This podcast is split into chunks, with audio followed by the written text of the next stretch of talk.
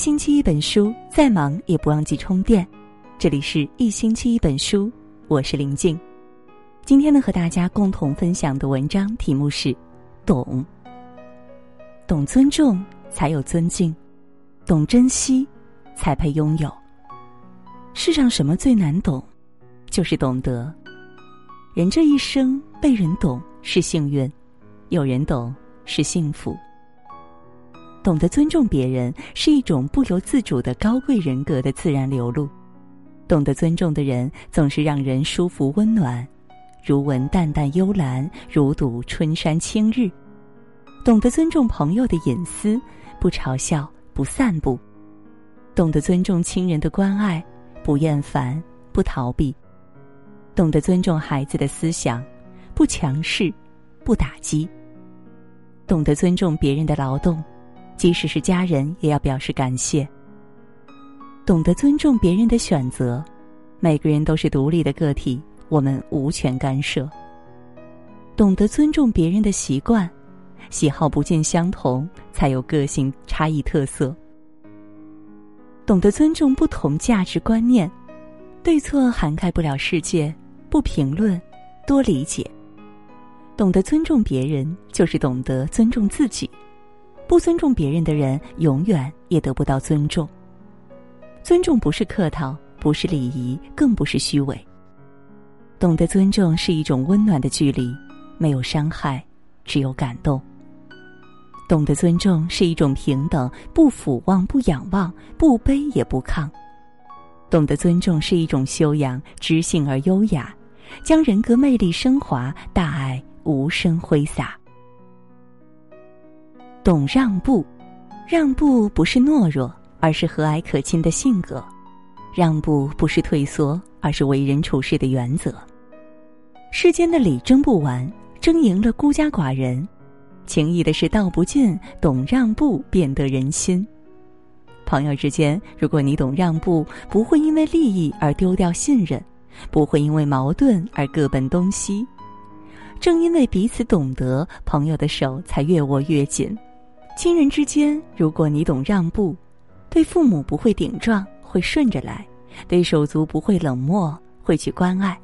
那血浓于水的情，永远根连根，心连心。感情之间，如果你懂让步，看穿一个人的心事，是因为太了解；原谅一个人的犯错，是因为舍不得；包容一个人的性格，是因为情太深。无论何种感情，因为懂得让步，所以慈悲；因为懂得让步，所以宽容；因为懂得让步，所以收获感情。懂付出，在人生的赛场上，如果你想得到什么，必须先有所付出。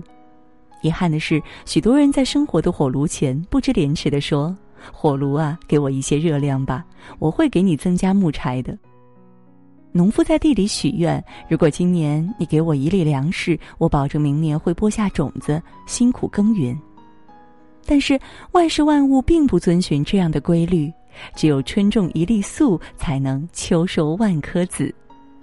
农夫只有在春天播下种子，秋天才会有丰收。在庄稼丰收之前，必须付出辛勤的劳动。如果你想生活赐予你什么，首先你必须得先付出。如果你在剩下的人生之路上牢牢遵循这个规律的话，许多问题都会迎刃而解。当你付出之后，这个世界将告诉你，你会物有所值，你会收获更多。念念不忘，必有回响。我们所有的付出都有意义。懂珍惜，这世间最珍贵的不是已经失去的东西，而是你现在所拥有的一切。有一个诗人，才华横溢且家境富裕，妻子美丽温柔，儿子聪明伶俐，但他怎么也感觉不到快乐。他请上帝帮他找回幸福，上帝先夺去了他的财产，再带走他的妻儿，最后拿走了他的才华。诗人痛不欲生。过了一个月，上帝把这些又重新还给了他。诗人搂着妻儿，长久的跪在上帝脚下，深深的致谢。感谢上帝赐予他幸福。不识庐山真面目，只缘身在此山中。上帝做的唯一的一件事，就是让诗人看到自己所拥有的一切。幸福其实很简单，只要尽情的享受现在拥有的一切。只是我们拥有的时候，要懂得珍惜。做一个懂得珍惜的人吧，珍惜才能感知幸福，惜福方能留住幸福。懂选择。一个鸡蛋非常天真的和石头在一起了，磕磕碰碰，弄得自己身上伤痕累累。但鸡蛋一直坚持着，终于有一天，鸡蛋受不了，离开了石头。后来，鸡蛋遇到了棉花，棉花对鸡蛋的每一个拥抱都是那么的温暖，鸡蛋的心暖暖的。鸡蛋才明白，不是所有的努力、坚持和忍耐都能换来温暖。要懂得选择，选择对了，就会变得很轻松、很幸福。再优秀，也得选择识货的人；再付出，也得选择感恩的人；再真诚，也得选择有心的人。再谦让，也得选择珍惜的人。懂人情，所谓人情，就是感情上有来有往。如果每次都是你朋友在盛情邀请，而你自始至终表现的不冷不热，你朋友见状也会熄灭满腔的热情。如果你朋友事事惦记着你，与你有福同享，但你遇到任何事总是把他晾在一边，你朋友心里的滋味必然不好受。在不计较得失与付出前提下，人情是双方都乐意为此付出。我相信友谊，并且愿意首先表示出我的友谊。在《教父》中，第一任教父对来寻求帮助的商人如此说道：“我们一生中会遇到无数人，许多都是擦肩而过，但总有那么几个驻足对我们施以善意。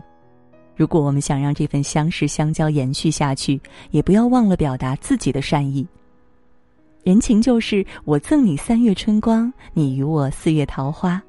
世间真情能长存，莫不因此。世间无论什么关系，是工作伙伴、知心朋友，还是互许终生的情侣，想要长长久久的维持下去，都离不开以人情换人情。